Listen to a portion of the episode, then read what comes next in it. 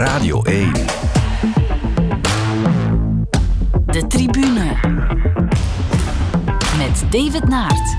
Goedenavond, we zijn de dag na de Ronde van Vlaanderen, de dag na de overwinning van Lotte Kopecky, de dag na het pokerspel van Mathieu van der Poel en Tadej Pogacar. Oh ja, er werd ook nog gevoetbald en gelood en zo. Ik denk dat ik dan ook de geknipte gasten heb uitgenodigd vandaag. Dag José de Kouwer en dag Wim de Koning. Goeiedag. Dag David. José, heb jij in het weekend van de Ronde van Vlaanderen nog tijd voor iets anders dan de Ronde van Vlaanderen?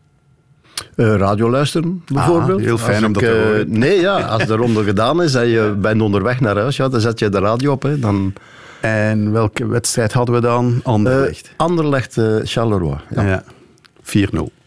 Ja, met een heel sterk Anderlecht. En dat heeft José gehoord, hè, want iedereen die Anderlecht-minded is en Anderlecht een beetje volgt, is blij dat die eindelijk terug zijn en dat ze eindelijk eh, goed voetbal brengen. Ja. Ja. Wim, jij bent een voetbalanalist die zot is van koers, dat mag ik wel zeggen. Hoeveel tijd heb je dit weekend besteed aan de koers en hoeveel aan voetbal? Um, ik denk 50-50. Alleen, ja, als ik het in tijd uh, bekijk, toch meer aan de Ronde van Vlaanderen dan aan de voetbal. Uh, ik heb wel naar Cercle Gent gekeken op mijn iPadje, maar dat stond stil en was ik alleen maar aan het kijken uh, naar de, ja, de kansen en zo en de, en de goals, omdat ik Gent als schaduwcoach ook moet volgen natuurlijk. Hè. Klopt. Moet mijn werk goed doen. maar ja, de Ronde van Vlaanderen, dat is maar één keer op een jaar. Soms is dat twee keer op een jaar, misschien met COVID, wie weet. Laten we hopen van niet. Nee, voilà. Uh, maar uh, ja, dan, dan kan je dat niet missen. Ja. Als, uh, als Goed. freak. Nee, dat kan je niet missen. We gaan beginnen met de momenten van de week. En Wim, jij mag de spits afbijten. Westerlo is kampioen in eerste klasse B. Het had gisteren wel verloren, maar door het 3-0 verlies van eerste achtervolger RWDM bij Deinze nu is het nu wel zeker van de titel en van promotie naar eerste klasse.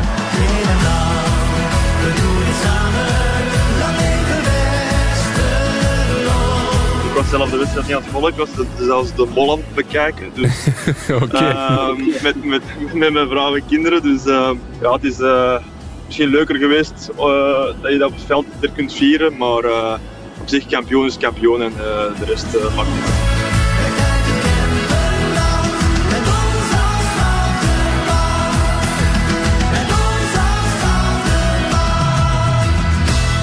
Na vijf jaar keert Westerlo terug naar de hoogste klasse, Wim.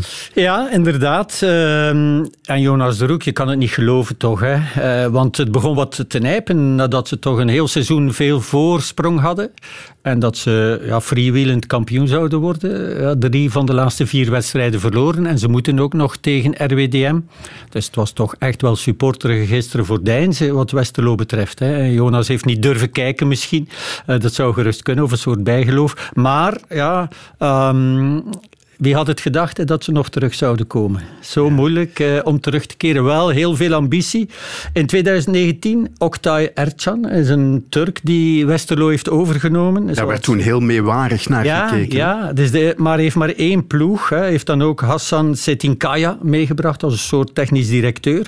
En ze hadden een soort project 2019-2024. Uh, je kan dat zien op hun site. 2024 wilden ze ten laatste weer in 1A zitten. Dat klopt. En 2024, dan leggen ze de lat wel heel hoog. Dan willen ze een ja, team maken dat mee kan doen in Europa. Dat is een beetje zoals Lierse in der tijd, hè, met Sami Maget, die daar ook toe kwam en Champions League ambities en dromen had. Is wel tien jaar gebleven, maar Lierse zit nu heel erg diep. Uh, maar ik hoor wel dat uh, die overnemer, dat die eigenaar nu, dat die daar altijd is. Die heeft zelfs een stulpje gekocht in Olen. Uh, en blijkt de moeite te zijn, waardoor hij zich hier meer en meer vestigt. Dus hij, hij meent het wel heel erg goed met Westerlo. En hopelijk ja, kunnen ze Net als Union, maar ik hoor van ingewijden en mensen die dit van, heel dichtbij volgen, die zeiden van Union zagen wij wel bij de eerste zes. Westerlo zal wel iets moeten doen. Volgend seizoen uh, willen ze zich handhaven in eerste klasse. Ja, want je hebt natuurlijk ja, Seigers, Fixel, ik zal ze maar opnoemen, Perdikisi, Van Eno, Vitokele. Dat zijn allemaal eigenlijk afgeschreven Ja. spelers in 1A bij andere ploegen, die daar zo de dienst uitmaken, plus drie jongeren van Club Brugge, die het goed doen, van de Keibus, eh, de Kuiper en, eh, en Thibaut Persijn. Die gaan misschien terug naar club, zouden, zouden misschien ook wel kunnen blijven. En voor de rest ja, hebben ze wel wat eh, spelers die wat jong zijn en wat naam maken. Ene bijvoorbeeld, die Erdon Doci, Daci, dat is een Noord-Macedonisch international. Die heeft zelfs tegen Italië zat die mee in de selectie. Maar er zal toch wel heel veel moeten gebeuren om hen eh, in eerste klas te houden. En Ja. wel, wat hebben ze goed gedaan, Jonas de Roek. Een toptrainer, die mag in 1B nog aan de slag, in 1A nog altijd niet, maar dat zal wel mogen blijven. En ook dan entourage met Mohamed Soudi, Bart Goor en zo, ja, dat hebben Ja. ze toch wel goed gedaan. En ze hadden ook een ongelooflijk sterke kern, dus eigenlijk moesten ze wel kampioen spelen. Volgend seizoen drie dalers. Ja, misschien. Zeker. Ja, wie zal- enfin, wie gaat zeggen? gaan Loor in We Parijs zijn- nog Ja, voilà, we zijn nog zover niet. Ehm, ja, dat, dat wordt heel erg moeilijk voor heel wat ploegen. Hè, als je ziet, eh, en zeker die clubs die, die over weinig financiële mogelijkheden beschikken. Misschien dat, want zoveel geld heeft hij waarschijnlijk in de spelers nog niet gestoken, die nieuwe eigenaar. Maar wel in ja, de infrastructuur, die toch wel veel verbeterd is. Ze hebben een paar eh, belangrijke zaken gedaan. Kleedkamers, perszaal, eretribune, Club 1000, fitnesszaal, al die zaken. Het is toch wel knap dat hij met die zaken begonnen is. Ook de jeugd toch wel weer proberen omhoog te trekken. Dus eh, hij wil vooral een familieclub blijven. Hopelijk eh, blijft dat zo en kan hij vanuit Olen zich een beetje Westerlonaar beginnen voelen. De parel van de Kempen Ja, wordt dat dat- daar het, genoemd. Goed, dan gaan we naar het eh, moment van José. De Lee als beste uit die bocht gekomen. Dat is belangrijk. Laatste 150 meter. Arno de Lee gaat hem hier worden. Wordt het dan zijn derde zege als neoprof? Ja hoor, met twee vingers in de neus. De boerenzoon gaat het helemaal afmaken. Arno de Lee wint deze 47ste Volta Limburg Classic. Nog net voor Oldani, Vliegen, Eriksson. En dan eh, wordt eh, Dumoulin denk ik nog eh, zesde uiteindelijk. Et voilà, dans le final, euh, on a un peu changé la tactique. Normalement, c'était pas vraiment à moi de, de sortir avec un groupe. On s'est échappé à 6 et, euh, et voilà, j'ai essayé de la jouer euh, au mieux pour que ça arrive au, au sprint avec ces 6-là et, et j'ai pu gagner. Donc euh, je suis super content. Een supercontente Arnaud de Lee won zaterdag de Volta Limburg Classic in helse omstandigheden. Ja, in helse omstandigheden, maar dan net, net voor, dat was toch een goede 20 meters. Hè. Ik bedoel, hij was eh, makkelijk in de sprint, zet, liet zich daar in die laatste bocht echt niet wegzetten. Eh kwamen er eh, van alle kanten een klein beetje, maar eh, landgenoten of geen landgenoten, Italiaan of geen Italiaan, ze kwamen er niet door. En hij vocht zich echt eh, een weg naar de streep. Sprinten echt nog, de rest was binnenrijden. Het was een lastige koers, bijna 3000 hoogtemeters. Ik ken dat daar, ik heb dat ooit gedaan als ploegleider. Echt heel lastig. En als je dan ziet, helemaal naar het einde, dat Tom Dumoulin eh, de winnaar gaat feliciteren. Echt zo met proficiat jongen, ik gun het u. 20 jaar. Ja, een heel belangrijke kerel. Een heel belangrijke kerel voor Lotto Soudal. Maar nog een veel belangrijkere kerel voor Wallonië als wieler eiland, zal ik bijna maar zeggen. En nog belangrijker voor de sponsoring van eh, Lotto. Ja. 20 jaar Ja. en al drie keer gewonnen. Al drie keer gewonnen en in de pannen ook een geweldige sprint gereden, maar daar dan eh, met een valpartij bijna betrokken. 700, 800 meter van de streep. En dan zie je hem daar, ik verwacht hem helemaal niet meer, dan zie je hem daar nog in één keer komen tussensprinten, toch nog voor een top 10 plaats. Ja, het is een kerel, echt een eh, kerel uit één stuk. 20 jaar, maar een costaud. Jazeker. Uh, Dumoulin was plat. Laatste kilometer op een leegloper blijkbaar. Misschien was er anders nog wel een... Maar ja, goed, hij ging elke aanval counteren. Hè? Ook nog, hè? want ze wisten dat hij de snelste was. En zoals hij zich daar inderdaad uh, in die laatste gevaarlijke bocht nog zette. Maar ik heb ermee gekoerst. ik zal u vertellen, ook in helse omstandigheden, in de Velomedian vorig jaar, de Criquillon genoemd van in La Roche, dat is uh, eind augustus. Het goot water, uh, het was heel erg koud, heel veel mensen onderkoeld opgegeven. Ja, in augustus, stel u voor, ja, het, was, uh, het was beestenweer. ik was van de 1300 vertrekkers of zo, 500ste, en de winnaar was Arnaud Delis die daar als belofte is komen meedoen. 3500 hoogtemeters, het is afzien.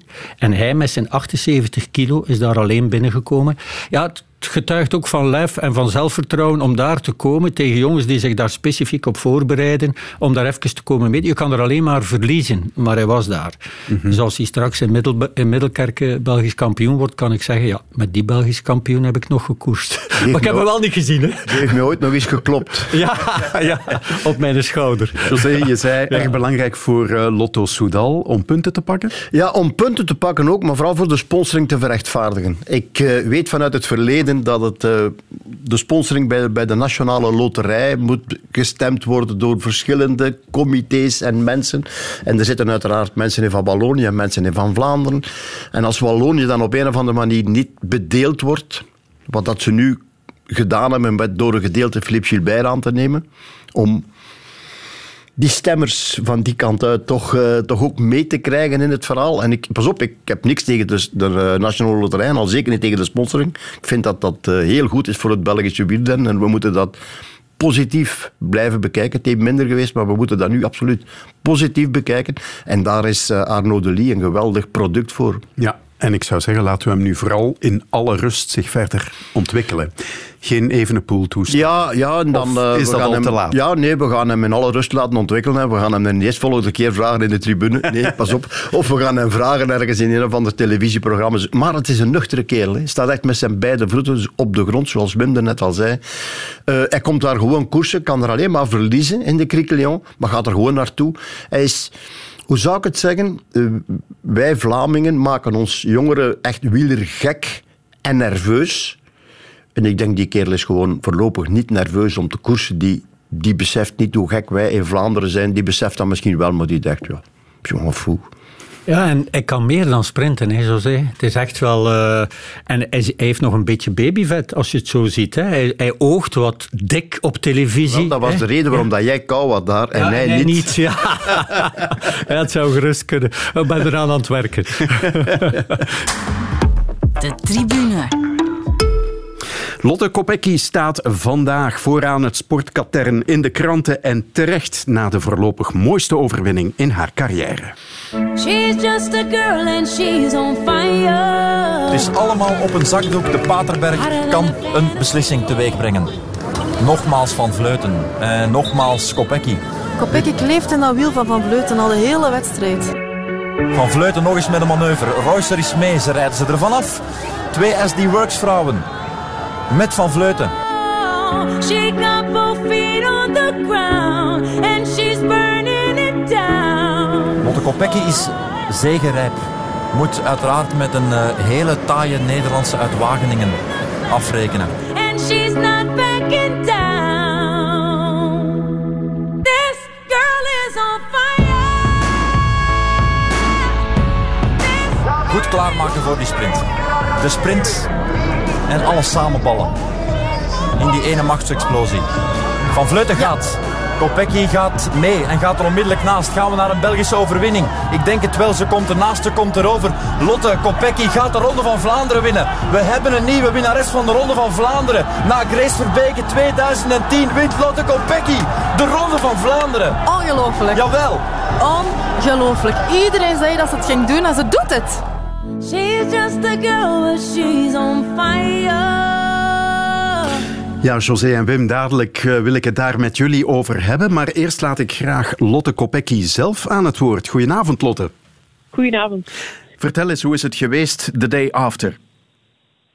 Eh, ja, op zich best rustig. Ehm, een eh, vrij rustige voormiddag gehad. De koers is herbekeken en deze namiddag hadden we een persconferentie eh, georganiseerd door Team SD Works. Ehm, dus ja, het was wel leuk om, om alles op die, die aandacht een beetje op die manier te kunnen bundelen. Ja, de koers herbekeken. Zijn er jou nog dingen opgevallen als je dat dan opnieuw bekijkt? Ehm, ja, dan kijkt het toch altijd met een iets ander oog naar. Ehm, ja, ik, ik denk dat we de perfecte koers gereden hebben. Dus ja, er was heel weinig op aan te merken. Ja. Hoeveel reacties heb je eigenlijk gekregen? Eh ontelbaar. Ik ben er nog altijd niet door. De sociale media is ook best, eh, best ontploft. Ja. En zijn er bepaalde reacties die er voor jou uitspringen? Vooral niet zozeer reacties, maar vooral eh, foto's Ja. eh, van na de aankomst. Waar ik echt wel die oprechte blijheid ook zie bij mijn ploeggenoten. Ehm, En dat doet me wel veel. Ja, je hebt er nu een nachtje kunnen over slapen. Wat betekent die overwinning in de Ronde van Vlaanderen nu voor jou? Ja, het is, het is heel bijzonder. Ja, het is een droomkoers. Het is, het is misschien wel de grootste, de koers, ja, de grootste koers die, die er bestaat. Ehm, en dat als Belg in die nationale tricolore te kunnen doen, dat is, ehm, ja, dat is, onbeschrijfelijk eigenlijk. Ja, en dus is dat dan belangrijker dan die overwinning in de Strade? Want dat was ook een straffe stoot van jou daar. Ja, dat was het zeker. Eh, maar ja, deze uh, zet ik er toch nog eh, een paar stapjes boven. Ja, gisteren bleek ook de sterkte van jouw ploeg, hè? SD Works. Die ploeg was gisteren alles bepalend in de ronde. Ja, absoluut. Ehm, ja, iedereen had, eh, had zijn moment eh, waar hij echt van, eh, van goudwaarde moest of kon zijn. En ehm, ja, als ik, als ik naar die wedstrijd terug bekeek, dan werd dat ook tot in de puntjes perfect uitgevoerd. Dus ehm, ja, ik denk dat die, de sterkte van ja, Team SD Works zeker een, een, ja, een superbelangrijke rol heeft gespeeld in deze overwinning. Ja, en jij bent nieuw in die ploeg. Hoe dwing jij dan eigenlijk af dat die ploeg zo werkt voor jou? Want je moet het wel kunnen bewijzen natuurlijk. Ja, absoluut. Nee, ik, eh, ik voel me echt goed in de groep. Eh, ik kan ook echt mezelf zijn. En ik heb wel het gevoel dat ik, dat ik best goed in de groep lig. Ehm, en dan, ja, ik denk naast Stradi, om, om het op die manier te kunnen afmaken, denk ik wel dat bij veel ploeggenoten ja, toch wel voor eh, ja, een bepaalde, ja, een bepaald iets heeft gezorgd dat dat ze echt wel in mij geloven. Ja, want ik vond het straf om te zien hoe Chantal Blaak zo hard werkte voor jou gisteren. Dat was echt fenomenaal, hè? Ja, absoluut. Daar heb ik eh, heel veel respect voor. Ja, ik kom heel goed overeen met Chantal. En ehm, ja, ik denk op het, dat op dat moment ehm, dat ik persoonlijk de beste kaart was om uit te spelen. Ehm, maar ja, het is, het is bijzonder dat zij dan gewoon 12 kilometer zonder nadenken op kop gaan rijden. Eh, en mij zetel naar de finish brengt. Ja. Na de Strade ben jij dan anders gaan koersen? Anders in die zin meer ja, zeker van je stuk? Ehm, Of wist je dat gewoon al wat je kon? wel op zich niet veel anders. Ehm, maar ja, toen dat in Strade Annemiek me niet kon lossen, dat gaf echt een, eh, ja, een heel speciaal gevoel, een heel leuk gevoel, een heel zelfzeker gevoel. Ehm, en ja, dan weet je gewoon dat de hellingen in, in de Ronde van Vlaanderen misschien nog iets meer op mijn lijf, mijn lijf geschreven zijn dan, dan, die van, dan dat van Annemiek. Dus ehm, ja, ik was wel eh, zelfzeker dat deze wedstrijd eh, binnen mijn mogelijkheden lag. Ja. Heb je Annemiek van Vleuten nog gesproken gisteren na, na de race? Wat, wat zei ze achteraf? Ja, ik heb ze na de finish gezien en eh, ze had me wel gewoon gefeliciteerd. Dus ja, dat was ook wel leuk natuurlijk. Want ze zat in de tang van jouw ploeg, hè? Ja, klopt. Niks Ja. aan te doen. Nu, ehm, Lotte, de Strade gewonnen, de Ronde van Vlaanderen gewonnen. Die grote overwinningen die staan nu eindelijk op jouw palmares. Is dat wat het vrouwenwielrennen in België nodig heeft om nog verder te groeien? ja, ik, ik denk het wel. Eh, ik denk dat deze twee overwinningen ehm, voor het Belgische vrouwenwielrennen heel, vrouwenwielrennen heel veel kunnen betekenen, of heel veel betekenen. Ehm, en ik hoop gewoon dat dit veel jonge meisjes aanzet ehm, ja, richting, eh, richting die fit. Ja, want het, het valt op, hè? Jullie zijn denk ik maar met z'n drieën, de Belgische vrouwen in de World Tour. Ja, dat is te weinig als je ziet met hoeveel eh, de mannen er zijn. Ja, dat klopt. Dus eh, het verschil is groot. Ja. Eh, maar ik denk op zich dat we wel ehm, in de juiste richting aan het werken zijn. We hebben Shari Bossuit die aan een goed voorjaar bezig is. We hebben Julie de Wilde die vorige week tweede werd in de Dwars door Vlaanderen. Dus ja, dat zijn, eh, dat zijn toch wel mooie prestaties dat die twee jonge dames dit seizoen al geleverd hebben. Ja. En wat brengen de komende weken nu voor jou? Ehm binnen twee weken Parijs-Roubaix. Ja. Ehm, dan nog een Nation Cup op de piste. En dan even herstellen en ehm, ja, toewerken naar, eh, naar het tweede deel van het seizoen. Ja, Roubaix met ambitie, neem ik aan. Ehm, ja, het is, het is een koers die, ehm, die ik heel graag rijd. Ik kan goed overweg op kasseien. Ehm dus ja, het is zeker, eh, zeker ook een heel belangrijke wedstrijd dit seizoen. Oké, daar kijken wij dan samen met jou naar uit. Lotte Kopecky, winnares van de Strade Bianche en de Ronde van Vlaanderen. Bedankt om even aan de telefoon te komen en veel succes nog de komende weken. Dankjewel. Ja, ik eh, zag Wim en José aandachtig luisteren. José, eh, is dit wat het Belgisch vrouwenwielrennen nodig had om eindelijk te gaan groeien? Je kan, eh, je kan van alles en nog wat in elkaar steken, maar dit kon je niet in elkaar steken. Maar dit is het, inderdaad hetgeen dat je nodig hebt om eh, jonge meisjes enthousiast te maken, ouders enthousiast te maken voor dat vrouwenwielrennen. En ja, dat is absoluut een zegen voor de vrouwenwielrennerij in België. Ja, Absoluut. Hoe, hoe verklaar je nu dat succes van Kopecky dit seizoen? Goh, ze was vorig jaar al goed. Hè. Ze heeft vorig jaar een etappe gewonnen in de, straat, in de, in de ronde van Italië. was al een lastige koers. Er was al een paar keren dichtbij. Uiteindelijk heeft ze dat dan een lastige etappe gewonnen, bergop. Was daar al de aanzet gegeven naar internationaler wielrenster worden. En dan, eh, zij zegt wel, en dat is logisch als Belgische, in de nationale trui, dat de Ronde van Vlaanderen de grootste is. Maar de prestatie heeft ze geleverd in de strade door eh, Annemiek van Vleuten daar op aardterrein te kunnen volgen.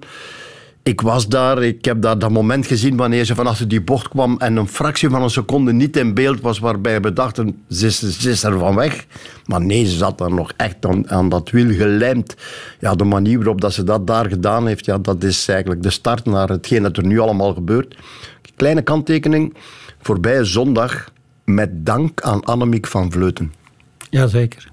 Ja, tuurlijk. Ja, Ah wist dat ze zich naar de slagbank liet leiden. Ja, maar anders wint eh, Blaak, Van den Ja. Broek Blaak. Hè. Die was weg en Van Vleuten rijdt toch het gat toe. Als ze het niet doet, ja, dan mag zij het ook niet doen. Hè. Ja. En dan is eh, Van den Broek weg. Hè. En Van Vleuten had misschien, misschien nog een kansje, een extra kansje gehad, als ze de rest had laten terugkomen. Dan rijden ze misschien toch nog naar Van, den Broek Broek Blaak. En ja. dan kan ze nog eens een poging doen. Heeft ze niet gedaan, is dat omdat ze het Lotto Kopecky meer gunt dan een landgenote. Dat zou zomaar kunnen, zou ik zeggen. We hebben het vaak genoeg gezien. Hè? Ja, De dus dat zou kunnen. Maar in ieder geval dus eh, een, eh, hoe zou ik het zeggen, een eh, correcte, een heel correcte Annemiek van Vleuten die gewoon rijdt van ik, Van den Broek Blaak is weg, ik rij voor te winnen, ik rijd er naartoe, ik neem u mee, oké, ja, geen probleem, dan word ik tweede. Chapeau. Ja, ja. En ook, ja, je zag toch dat Lotte haar koers had afgestemd op, eh, op Van Vleuten. Hè. Die ging niet wegrijden van haar. Hè. Als ze niet beter was, en zeker niet meer op het einde. Dus ze had nog wel mogen proberen. Maar inderdaad, zoals je zegt, hè, eh, op een gegeven moment zat ik zelfs te denken op het einde zo van, van Vleuten blijft daar in tweede positie zitten. Laat Van den Broek Blaak rijden en kijk naar Kopecky. Wat ga jij doen? Maar dat heeft ze ook niet gedaan. Ze Nee, heeft nee, het niet nee. gespeeld. Ze heeft, ze zoals ze zegt, ja, ik ga proberen naar te kloppen ehm, eh, ja, in de sprint, terwijl ze wist dat die kans heel klein was. Ja, zat toch wel op die sprint wel in de nieuwsblad op een heel aparte manier gewonnen van gewonnen, ja. 500 meter ver. Dan ging ze ook in principe verloren, verloren zijn van Vollering. Ja. Ja. van Vleuten is en blijft van Vleuten. En dat maakt het des te specialer. Hè? Dat maakt het des te specialer dat je in de eerste plaats gaat winnen. In de Strade Bianchi op een terrein dat eigenlijk, waarvan we dachten dat is helemaal niet gemaakt voor Lotte Kopecky. Wel, daar moeten we nu vanaf. Hè. Er zijn, eh, ik denk dat alles in de mogelijkheden ligt, behalve dan echt eh, de Ja, maar het, valt mij op dat ze kleiner rijdt ook dan de vorige jaren. Wat kleiner. Ja, ja, eh, er is echt, ja. eh, ja, ze is eh, internationaal top. Wel, dat was mijn volgende vraag. Waar moeten we haar precies plaatsen in die mondiale hiërarchie? Ze, heeft in de eerste plaats een hele goede ploeg, een heel goed team. Dat voorlopig in haar functie werkt en draait. Dat kan een periode komen dat dat net andersom is. Dat ze zij degene is die gevangen zit. Voorlopig nog niet. Ze werkt het af en dat is heel belangrijk voor dat team. Maar ja, ze is, ze is bij de internationale top. We spreken niet over eh, Nederland staat, ik weet niet hoe ver boven ons. Tenminste met eentje dan. Eh, nee, we draaien ab- absoluut mee. Gelukkig maar. Hè? In het land van het wielrennen. Ja, want voor het seizoen werd er ook de vraag gesteld: je rijdt nu wel bij de beste ploeg.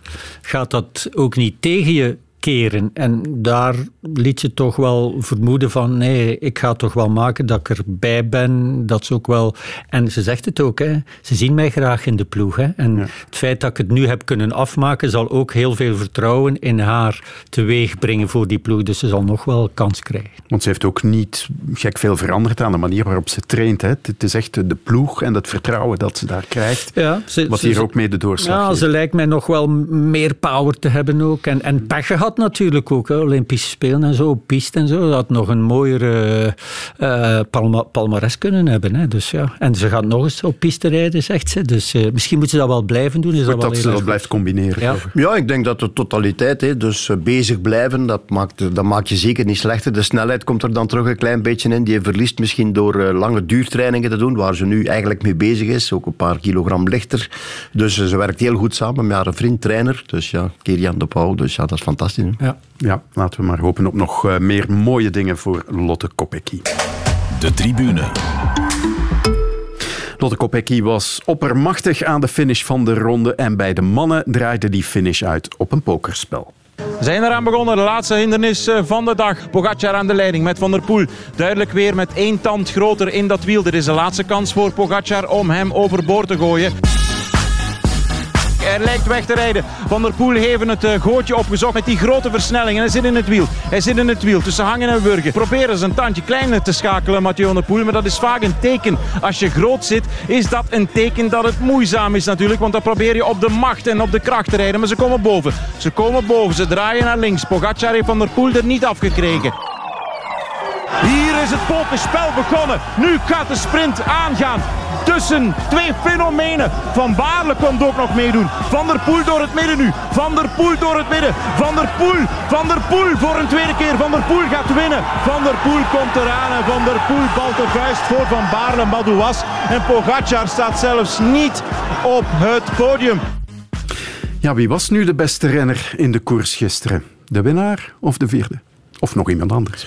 De winnaar heeft erkend en gezegd, misschien uit de ridderlijke woorden van eh, Pogacar was beter dan ik, was op sommige momenten beter dan ik, maar ik kon er hem niet afkrijgen en Pogacar wist dat eigenlijk, met, eigenlijk naar, ja, ja, dat het een probleem ging zijn. Eh, Van der Poel was veel alerter in die laatste paar honderden meter, zag die mannen komen, keek om de twee, drie pedalstoten om. Pogacar ook twee keer omgekeken, wist uiteraard wel dat die mannen kwamen, maar was gewoon veel te laat in zijn aanzetten. Want als je Mathieu ziet aanzetten, is je eigenlijk al twee, twee lengte kwijt.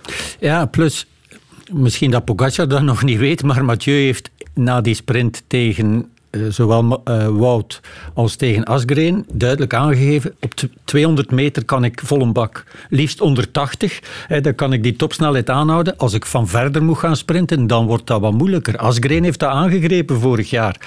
Pogacar had gewoon iets vroeger mogen beginnen. Hij heeft, hij heeft te lang gewacht, wat mij betreft. En misschien, want hij zat heel erg groot. Hè, zo zei je, want Ja, ja, eh, Christophe zegt hier, Christophe van der Goor zegt hier dat, dat Mathieu heel groot zit, maar eh Pogacar zat nog groter. Hè. Tegen dat hij inderdaad op gang kwam, was hij twee meter achter. Ja, waar Christophe voorbij was, was bovenop de Oh, op de paal. denk, ja, juist, de klopt. Ja, ja. Maar het, schuld, het zal misschien een tand gescheeld hebben, maar Mathieu was net dat tikkeltje vroeger vertrokken. En Pogacar heeft nooit eh, Madouas en, en Van Baren de snelheid eigenlijk een beetje onderschat. Die had je van 33, 34 of 32 per uur was het als ze op dat moment Ja. Die mannen komen aan aan 55, 50. Ja, dat duurt toch 20 meter, 25, 30 meter tegen je die, die snelheid hebt. En dan komen die er langs. Ja, hij heeft zich daar volledig, volledig als een nieuweling laten in de luren leggen. En dat was ook natuurlijk de woede achteraf. Ja. Eh, Wim, je hebt ook de statistieken bekeken. Ja. Wat heb je daaruit geleerd? Wel, eh, eh, zo zei had het daarnet voor de uitzending ook over het feit dat eh, Mathieu waarschijnlijk het snelst, eh, want iedereen heeft het over Pogacar die daar voor op die tweede Quaremont, iedereen die daar voor hem reed, ja, voorbij reed alsof ze er niet waren, maar het waren er al bij die al in de vroege ontsnapping zaten en anderen die ook al veel gegeven hadden, dus die waren niet echt eh, meer helemaal fit. Maar hij heeft daar een cartouche eh, verschoten, kan je misschien wel staan, maar het was wel impressionant. Asgreen is er dan volgens José nog moeten naartoe rijden, dus die heeft dan een beetje... Ja, die had een meter of twee, ja. En Asgreen heeft... Want Pogacar heeft zijn powermeter verloren bij zijn valpartij daar in het begin van de koers. En iemand, eh, Leon van Bon, wou die teruggeven en hij moest hem niet hebben, dus heeft zonder powermeter verder gereden. Waarmee nog maar eens bewezen wordt dat je ook op gevoel eh, ja, weet van wat je moet doen als, eh, als je Pogacar bent. Hè. Die weet het maar al te goed. Dus die is daar... Asgreen is bovengekomen op 4.33. 4 minuten 33. En Van der Poel 4 minuten 37. Dus die had zo gezegd, buiten Asgreen, drie seconden langzamer gereden. Maar was drie seconden op zo'n volledige Quaremont natuurlijk. Dus Pogacar zal ook rond de tijd van Asgreen gezeten hebben. En Kung zat daar ook dichtbij. Eh, ja, nog een aantal die eigenlijk bijna zo snel gereden hebben. Alleen was de camera van boven heel erg gefixeerd op die eerste twee. Eh, en waardoor het zeer imposant... Het is natuurlijk imposant, want ik zag van Mathieu, dat was 503 watt gemiddeld. Daar... eh, over die hele ja, wat eigenlijk jammer is dat we dat helikopterbeeld niet hebben om te kijken wie waar zit. Nu hebben we die kabelbaan, zal ik maar zeggen, Ja, die daar ja. bovenop, waar we uiteraard die twee mannen volgen. En dat is ja, een machtig beeld. Hè. Een machtig beeld, daar moet, moet je bij blijven. Maar ik, ik denk, en ik ben ervan overtuigd, want ik heb echt wel zitten kijken, waar zit die Mathieu van der Poel? Die moet die toch zitten als Pogacar gaat. Dan moet het toch altijd... Die was niet in beeld, hè. Ook niet in lengte, in 20, 30 meter was die niet in beeld. Hè. Kan zich goed wegsteken. Hè, Ja, toch. En boven, boven eenmaal terug de grote weg opgedraaid, links naar beneden, zit Mathieu erbij. Mhm. En dan denk ik, van waar komt die nu in één keer? Ja, maar vorig jaar heeft hij daar ook Wout van Aert en eh Asgreen er nog van afgereden in die, op die uitloper van de oude Kwaremond. En Asgreen heeft daar nog van alles moeten doen om er uiteindelijk nog Daar de grote baan nog naartoe te rijden. Maar het heeft niet veel gescheeld of hij raakte er ook niet bij. Hè. Mhm. Maar het meest imposante wat Van der Poel deed, vond ik op de Paterbergen. De manier waarop je daar op die laatste Paterberg, eh, van, ook met dat beeld van boven, zo aan dat stuur sleurt om op die iets grotere versnelling toch in dat wiel van Pogacar, hij gaat even in de, Hij in gaat even in dat gootje rijden en dat is, als, wij weten dat als wielertoerist en eh, niet goed getraind zijn of niet goed genoeg, als je daar geraakt, dan is het eigenlijk over en out. Vooral gespringt dan op de kassein en dan staat ze goed of stil. stil, hè? Ja, hè. Ja. En de manier waarop je dan... Dan heb ik gedacht van, die zijn rug is helemaal in orde. Want dan komt het echt wel vanuit je rug. En trok echt die fiets in snokken naar boven. En ik, ja, als Pogacar dan nog iets meer had gekund, dan, dan was hij er wel, denk ik, van weggereden. Ja. Maar hoe snel hij nadien herstelde... Van der Poel, ja, dat is toch wel fenomenaal. Hè. Ja. José, jij zei mij ook dat het toch wel geweldig was wat een toerwinnaar kwam laten zien in de Ronde van Vlaanderen. Het risico dat hij daar ook mee neemt. Ja, maar als we er net spraken over Arnaud Delis, dan is de, deze man eigenlijk een klein beetje hetzelfde. Die komt naar hier, eh, je weet dat alle ogen op, eh, op hem gericht zijn, maar hij komt hier gewoon koersen. Ja, oké, hij komt gewoon koersen. Hij weet dat hij de wedstrijd mee zal moeten dragen, dat hij onmiddellijk bij de topfavorieten wordt gezet, en zeker al met de afwezigheid van Wout van Aert. Maar dan nog, hij laat gewoon, hij neemt gewoon de handschoen op, kruipt niet in het wiel, met of zonder powermeter, en gewoon rammen, rijden daarmee. Ja, fantastisch, fantastische renner. Hij heeft één keer gezegd, geef mij geen vier sterren, want ik ben geen favoriet. Dat is het enige wat hij gedaan heeft om Ja. zo wat de ontspanning te brengen. Maar iedereen die hem de woensdag had bezig gezien in Waregem, ja, hij komt daar acht seconden of te kort om op zes man die voluit ronddraaien hè, om daar naartoe te rijden. En ik kwam er van 25. Ja, dan wist je al wel van hoe goed is die. Hè. En dat hij het uiteindelijk niet toekreeg, ja, dat was niet erg. Maar iemand die dat probeert, met zo'n sas patat, die zie je de rest van de koers niet meer. Maar bij de volgende, dat was dan de Trieu, het Knokteberg. Daar had hij het even moeilijk, want daar reden ze met vier weg van hem, maar kwamen toch nog terug. Ja, dan wist je, ja, die gaat in de Ronde van Vlaanderen eh, moeilijk te kloppen zijn. Ja, toen stakken zijn haar nog niet door zijn helm, maar Nee. zonder stakken ze er door. Mathieu van der Poel, eh, de rugproblemen lijken verleden tijd. Hij doet dat met acht koersdagen. Eh, ja, dat is eh, niet nieuw. Hè. Dat is eh, bekend. Hè. Renners kunnen nu heel veel trainen, kunnen daar recht met eh, alle wattage en vermogens en alle wetenschappelijke begeleiding die ze hebben, kunnen ze daar eigenlijk eh, heel ver in gaan. Kunnen echt wel eh, ja, bijna het maximale eruit halen. Het enige probleem dat daarmee een beetje is, dat is dat je eigenlijk heel veel koersen laat liggen die je misschien had kunnen winnen in de opbouw daar naartoe. Als je dat niet doet en je kiest gewoon voor wachten tot het moment dat je eigenlijk in topconditie bent, ja, dan kan je binnenkomen en winnen. Dat kan absoluut. Maar dat je nu, wat dat vroeger vaak gebeurde, dat in de opbouw van naar 90% ook al koersen gewonnen werden. En die werden dan meegenomen, ja, want je won en je won En dat won. iedereen dat deed ook. Hè. Ja. Zo zei, hè. Ze Ja, ja. piekten niet. Hè. En ik las van, eh, van Peter van Petergem en Johan Museeuw, die zeiden van, ja, vroeger moest je Parijs-Nice of Tirreno Adriatico gereden hebben om dat te kunnen winnen. Ja, nu is dat allemaal niet meer nodig. Ja, dat werd ook zo niet. Nee, als, is je anders, bekijkt, ja, als je tuurlijk. bekijkt, vroeger trainde men en men kon 40 per uur rijden. Ik ga er nu iets heel dom getal op zetten. Men ging in de winter een kilo of 5, 6, 7 bij komen, men ging een beetje verminderen. En als men het jaar nadien terug 40 per uur kon rijden, dan was men blij, want het was goed. Nu gaat men elk jaar proberen sneller rijden. Ja, ze Ze, rijden hebben- 44 ze nemen de basis mee die ze hadden. Ze gaan een klein beetje verminderen. Ze gaan nog wat core stability doen. Ze gaan nog wat bijwerken. En ze proberen het jaar nadien beter te zijn. Tot op een bepaalde leeftijd. Dus ja, dat is het, eh, het mooie nu aan dat nieuwe wielrennen. Ja, en Mathieu zei al, en zo open is hij ook altijd wel, van ik heb nog nooit zo'n goede voorbereiding gehad. Ik ga er wel zijn. Ja, dus kan je je voorstellen. eh, en als je zegt zo zei, over dat wetenschappelijke, ja, eh, Jumbo-Visma en zo, die pakken daarmee uit. Bij Mathieu hoor je daar niks van. Die... Zie je daar niks van? Maar opeens is hij daar en weet je niet van wat heeft hij nu gedaan, wat heeft hij niet gedaan. Ja, Milan Sanremo had hij kunnen winnen. Hè? Milan Sanremo zonder die stoot van Mohoric wint hij Milan Sanremo. Hè? Met een beetje meer vertrouwen bovenop de, op de top. Misschien ook, hè, want Ja. hij wordt daar eens even in de kant gereden door Roglic. Wat hem een serieuze cartouche heeft gekost. En dan gaat hij Wout van Aert nog eens terugbrengen. Makkelijk, ja. Daar ook een beetje misschien te afwachtend gereden. Maar ja, eh, was al derde. Vond het al Ja, goed. ja, inderdaad. En nu zondag rijdt hij de Gold Race. Daar heeft hij al eens een strafnummer op gevoerd. Hè? Ja, dat was, dat was enorm straf, maar zoiets dat lukt niet altijd natuurlijk. Nee, maar dat was ook omdat er twee aan het kijken waren naar elkaar. Een beetje hetzelfde als zondag. Alleen gingen zij er nog wel over. En kwam Mathieu met ongelooflijk veel eh, snelheid aan. Want Madouas, nu met Van Baarle, die begonnen op 350 meter van de meet te sprinten. Die gingen ook nog wel stilgevallen zijn als ze over Van der Poel waren gekomen. Maar Van der Poel die had daar ook wel eerst nog 5, 6 kilometer met iedereen in zijn zog dat gat toegereden. Maar normaal wint hij daar niet natuurlijk. Ja. Even terug naar eh, de wedstrijd van gisteren. Eh, waar waren de Belgen?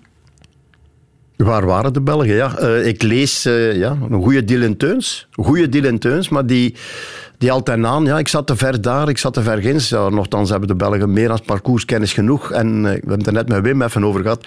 Als je natuurlijk vecht om aan de voet van de Koppenberg vooraan te zitten, je gaat die bewegingen maken, want dat is een soort wasmachine van voor naar achter, van achter naar voor. Die moeten een paar keer die, die extra inspanning leveren. Dan kom je al voor een stuk in de verzuring aan de voet, of toch al met een hogere polsslag, dan als je daar achteraan meebengelt en dan nadien zegt, ja, ik zat een beetje te ver aan de voet van de Koppenberg. Het is het een of het ander. Hè. Ja. Dan er tegenover Benoot, niet de beste dag van Benoot, denk ik. Eh, ja, eh Nasen voor de eerste keer relatief goed. Krijgt Van Avermaat altijd in de verdediging. Eh, ja, pech voor de mannen van Lotto met de valpartij van Brent van Moer en ook van Vermeers. Eh, ja, en zo is, eh, zo is de koers voorbij. Hè. Ja. Ja, want Mathieu zei wel van oké, Pogacar was waarschijnlijk wel de sterkste. Ik geef dat grif toe. Woensdag zei je na de koers ook, was niet de beste in de kopgroep. Hij liet zo uitschijnen dat dat Ties was. En dat leek mij ook wel. Benoot was heel erg sterk woensdag.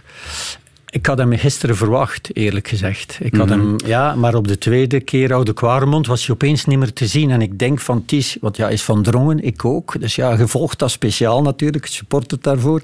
Ik dacht, ja, Ties heeft dit voorgehad, dat we niet gezien hebben.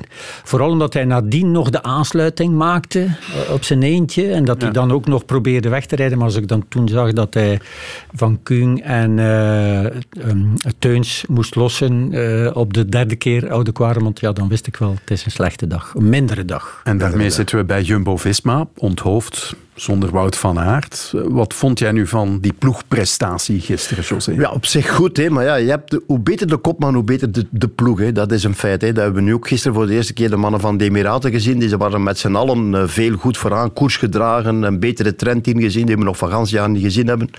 Nu wel. Eh, Laporte, een hele goede koers gereden, heel sterk. En dan ja, een, Benoot die goed was, maar niet zijn topdag kende. En als je daar geen kopman bij hebt, ja, dan, eh, dan ben je een team zoals een ander team. Hè. En dan krijg je nog eens te maken met het moderne koerssysteem een beetje van... eh, want als een Mathieu van der Poel echt goed is, dan heb je aan een team niet zo heel veel. Omdat hij een minder team heeft, minder sterk toch dan Jumbo-Visma, zorgt hij er vaak voor dat het eh, koersen is tussen de kopmannen. Ja, dat is hè. Het zijn altijd de beste, zeker in de Ronde van Vlaanderen, gezien het parcours, die naar voren komen. Hè. Want ik las, en dat vond ik toch wel eh, belangrijk om te, om te weten, maar dat kan je maar alleen als je Dylan van Baarle bent, die de laatste vier Ronde van Vlaanderen heeft hij elke keer geanticipeerd tussen Paterberg en Koppenberg. Maakten die dat hij eigenlijk daar weg was en laten ze hem ook wel relatief makkelijk gaan. Oké, het, is, het is van Baarle, ja, zo relatief makkelijk en dan laten ze hem rijden. En dan, daardoor is hij erbij bovenop de Koppenberg. Want hij weet, op de Koppenberg, als ze echt gaan, ben ik niet mee. Als ik er, en vier keer, de laatste vier keer in de Ronde van Vlaanderen, is dat dus wel al gelukt. Goed, iedereen gaat dat nu proberen doen, dan gaan ze ook niet laten rijden natuurlijk. Maar moet het is wel eerste- slim. Je moet dat in de slim. eerste plaats kunnen. Hè. Je moet daar op dat moment voor die Koppenberg, het is dan nog 70 kilometer of zoiets, of minder, je moet daar dan al proberen wegrijden. Je moet dan nog de jus hebben om, om, om niet alles te geven in je ontsnapping, moet want boven val, val je stil en word je overroeld. Moet goed zijn, ja. Je moet echt goed zijn. En Van Baarle is zo iemand, eigenlijk hebben veel ploegen die graag mee. Maar dat is niet echt snel. Hij is te kloppen en hij rijdt altijd door. Dat is een beetje zoals Vogelsang vroeger. Vogelsang mee, altijd rijden. Ja. Op Met 2K dank. ook, Niet op liever 2K hebben. was, hij- was dat ook zo. En. Vogelsang was de man die ook in dat... In die, Met Greg van Avermaat. Ja, en die daar in de Amsterdam Gold Race weigerde van te rijden. Juist, met, uh, Met Alaphilippe. Ja, klopt. Voor de eerste keer ging Vogelsang eens niet rijden. Nee, omdat hij wist van met Greg heb ik het gedaan. Dus eh, ik ben geen Olympisch kampioen geworden. Wout van Aert, wanneer gaan we die terugzien? Dat is gissen. Dat is eh, zoals... we Virale de- infectie zeggen ze toch. Let op, niet te snel herbeginnen. Voilà, Hoe voilà, fit zoals, we de, nog. voilà, zoals we de laatste dagen eh, met z'n allen bezig waren. Ja, wat als Van Aert niet meerijdt? Wat als hij wel meerijdt? Ja, eigenlijk moeten we gewoon wachten tot de ploeg zegt van... eh, dat is het medisch bulletin. Wij voorzien hem echt gezond te krijgen daar. En ondertussen mag hij die en die en die trainingen doen. Hoe, hoe zwaar mogen die trainingen zijn? Eh, men weet uiteraard dat men nu echt wel met een vergrootglas zit te kijken en echt wel schrik heeft binnen die ploegen ook wel, denk ik, om geen fouten te maken. Colbrelli. Colbrelli, nu met een defibrillator, Ja. mag eh, in Italië niet meer koersen. Nee, mocht niet voetballen ook daar met een defibrillator, Ja. ook niet koersen. Het kan nog wel, blijkt, hè, want Eriksson gaat nu toch scoren. ja, ja. En, eh, tegen en- Chelsea zelfs Voilà. ook. Hè, en ook ja. tegen Nederland, ja, klopt. Ja. Ja, maar ja, ja, goed herstellen. Maar ik denk dat dat voor Wout moeilijk is. Hè, want het is weer een ronde van Vlaanderen die weg is. Hè. Mathieu die zal de volgende jaren met veel vertrouwen aan de start komen. Want eh Mathieu zijn eerste ronde van Vlaanderen, weet je nog zo zee, toen hij daar viel. Dat was misschien de beste. Dat was zijn beste. Wat mij betreft was het... Ik dacht toen, hij rijdt met die fiets van Cancellara, maar dat mogen we niet luid zeggen, want iedereen stond stil, zoals ze gisteren stilstonden, op de Oude Kwaremond. En dat je Pogacar zag passeren, zo heeft Mathieu 40 kilometer iedereen gepasseerd. Die Koppenberg op zich. Ja, dat was, dat was toen, ja, met zijn witte broek, hè, weet je nog. Ja, dan was hij vierde, en eigenlijk had hij daar ook al kunnen winnen. En dan tegen Asgreen ook. Dus ja, die gaat elk jaar, als hij fit is en gezond, naar de Ronde van Vlaanderen gaan en elke keer de finale rijden. Ja. Een ploeg die je associeert met succes in het voorjaar, dat is al jarenlang Quickstep. Nu Quickstep Alpha Vinyl, maar nu is het een echte tegenvaller. Is dat gewoon pech of wat, wat is daar aan de hand, José? Eh, niet echt een kopman die er bovenuit steekt. Geen Tom Bonen, een veelwinnaar. Eh, vorig jaar Asgreen. Asgreen, kopman. Top, toprenner. Maar onder druk en moeten presteren, dat is niet echt zijn ding. Het is niet zo simpel. Won vorig jaar, moeten we toch zeggen, niet bij verrassing. De Ronde van Vlaanderen, dat zeker niet. Maar in de laatste 500 meters dacht wel iedereen in principe dat Mathieu van der Poel zou gewonnen hebben. Ze hadden wel heel veel vertrouwen in de wagen. In de Alleen Tom. Steels dacht het niet. Hè? Ja, nee, dus ja. super we fantastisch, dat Ja. is absoluut een feit. Maar om nu heel de wedstrijd en die hele ploeg te dragen, we missen Lampaard, we missen een goede Seneschal, we missen, ze hebben een pech, ze valpartijen en alles. Eh, Lampaard ook een van die mannen met eh, covid die heel langzaam... de Klerk. Tim, de Klerk, heel langzaam terugkomt.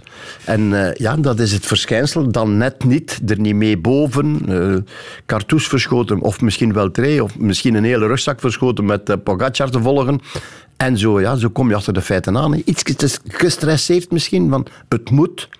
Ja, want gisteren koersten ze wel, heel de koers, zo van oké, we willen het hier ook wel in handen nemen. Ze zaten voorin, Tim de Klerk heel snel laten werken om die vroege vluchters niet te veel voorsprong te laten nemen. Het was echt wel zo van oké, we, we koersen weer eh, om Asgreen te doen winnen. Dat was duidelijk. Alleen heeft hij daar, eh, en op het moment dat hij dan Pogacar volgde, dacht ik van ja, oké, maar was het was het eh, pech op de Koppenberg of was het, eh, was het van, ja... Ik ben- Ik vond dat een heel raar moment daar. Ten eerste was, zat hem al redelijk ver op de Koppenberg. Ver, deed ja. niet meer mee in de Nee, koers. Ging dan even voet on grond zetten, was niks speciaal aan de hand. En Ook zijn ploegmakker stopte niet. Nee, Die nee, hem nee, allemaal voorbij. ja. Dus eh, ik zou begot niet weten wat daar aan de hand was. Ja, maar ze zeiden dan wel pech, maar we Ja. zagen het niet, inderdaad. Ze zijn daar aan het uitkijken nu naar de komst van Alaphilippe in de Brabantse pijl. Remco even de poel vandaag. Tweede Voilà. in de tijdrit in het Baskeland. Goed, hè, want een proloog, dat ligt hem niet zo erg. Ik heb wel even zitten kijken naar die proloog. Dat was omhoog en naar beneden. Eh, eh, en gevaarlijke afdaling, eh, leek het mij ook wel. Dus ja, goede prestatie van hem. Ja, had daar op de middenste tussentijd, de exacte tijd, zelfs twee tienden van een seconde sneller dan Roglic. En Roglic rijdt dan in de straten van uh, Kassei zo'n beetje op en dingen. Met nog net een beetje meer power pakt hij daar nog vijf seconden bij. Dat is eigenlijk veel. Ja, dat wel. Mhm. Oké, maar goed. Zeg, en eh, Lotto Soudal? Ook Ja. redelijk afwezig, hè? Ja, zoals we er net al zeiden, wel eens een heel, een heel attractieve koers gereden. Veel vooraan gereden, proberen meegaan. Ehm Kampenaars, ja, die geeft nu vandaag zelf toe van dit is nog niet mijn ding. En dat zal ook moeilijk worden, denk ik, in de toekomst. Om eh, dat, die explosiviteit, dat wringen naar die beklimmingen toe, stuurt niet echt goed op dat soort eh, verhalen. Zeker niet met dat stuurtje.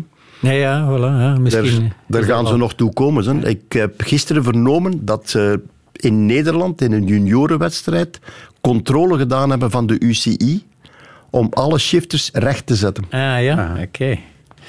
Ja, het is al een tijdje aan de gang hè, dat ze met die shifters naar binnen zo smal mogelijk willen zitten. Dat stuurt maar dat niet goed, stuurt moeilijker. Ja. Vroeger zeiden ze ja, een beetje breder sturen. Hè. Dat stuurt wel makkelijker. Ook met de mountainbike, niet te smal. Hè. Dus ja, misschien wel. Maar goed, ik zag ook Florian Vermeers. Ik heb het voor Florian. Maar meer langs de grond gelegen al dit jaar dan dat hij recht gestaan heeft. In alle koersen dat er een valpartij is, zit hij ertussen, zit hij erbij.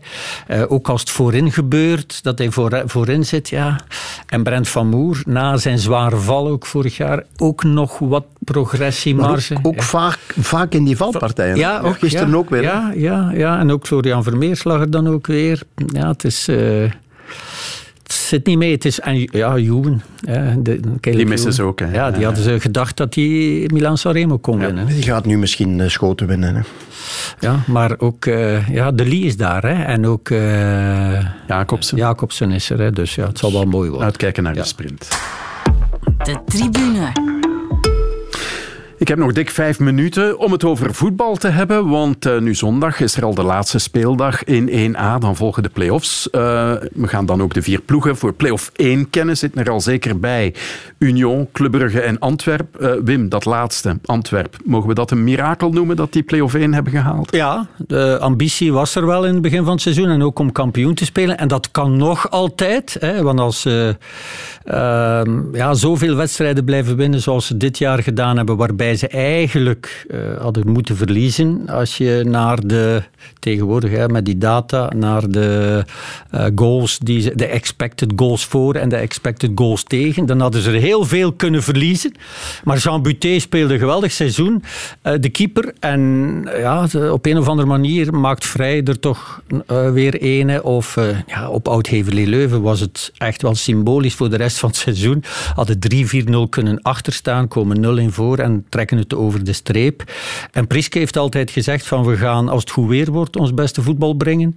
Dus het is te hopen voor de Antwerpen supporters, en het zijn er veel, dat het in april en in mei heel goed weer is. Eh, dan zit er nog wel wat in, maar, maar het is wel een mirakel als je het van veraf bekijkt dat zij daar bij de eerste vier zitten. Als je het niveau ziet van Anderlecht en, en nu ook van Gent, eh, ze ook van KV Mechelen zelfs, dat zijn ploegen die beter, veel beter voetbal gebracht hebben dan Antwerp. Maar het zijn de punten die tellen op het einde. Ja, en dat weten ze ook bij AA Gent. Ja. Slechts de eerste seizoenshelft, uitstekend in de tweede helft. Maar uiteindelijk laat ze het zelf weer liggen. Bij Cercle Brugge. Ja, het, eh, de, de lange achtervolging. En dat eh, gaat altijd op een manier gepaard dat dat wat ontspanning geeft. Je hebt niks meer te verliezen. En je doet maar, je doet maar, je doet maar. En opeens staan ze vierde en kunnen ze het niet afmaken op Cercle. Dat was een beetje te vrezen, eerlijk gezegd. Goed, je kan ook ja, na acht of negen matchen na elkaar te winnen, kan er al eens een gelijkspel bij komen. Alhoewel ze twee keer op voorsprong kwamen, maar dat was geen goede zaak voor hen. Want twee keer zijn ze teruggekropen en zeker in de tweede helft. En dan kan je als trainer zo kwaad zijn als je wil, in het geval van Hein van Hazenbroek, op je ploeg.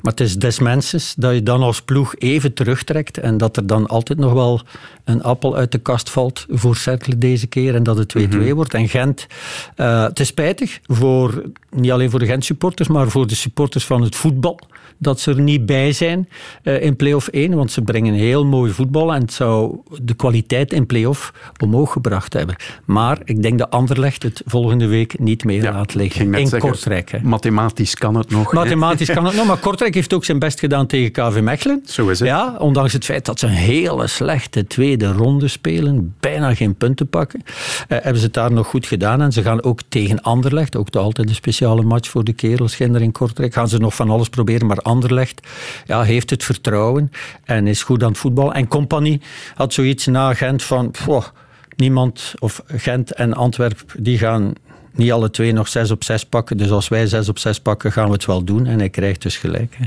Ja, eh, gelukkig voor Gent is er nog de bekerfinale. Ja, ja, maar het is ook tegen Anderlecht. Hè? Ja, ja, ja. En, En, eh, ja, ze hebben daar alles gelukkig, dat moet ik wel zeggen, ze hebben hun geluk opgebruikt in één wedstrijd Gent tegen Anderlecht in die thuismatch. Waar ze maar één keer eigenlijk aan de goal komen en winnen. Eh, en dus het geluk van een heel seizoen was opgebruikt. Dus ja, het is een beetje te vrezen voor die bekerfinale, denk ik. Ja.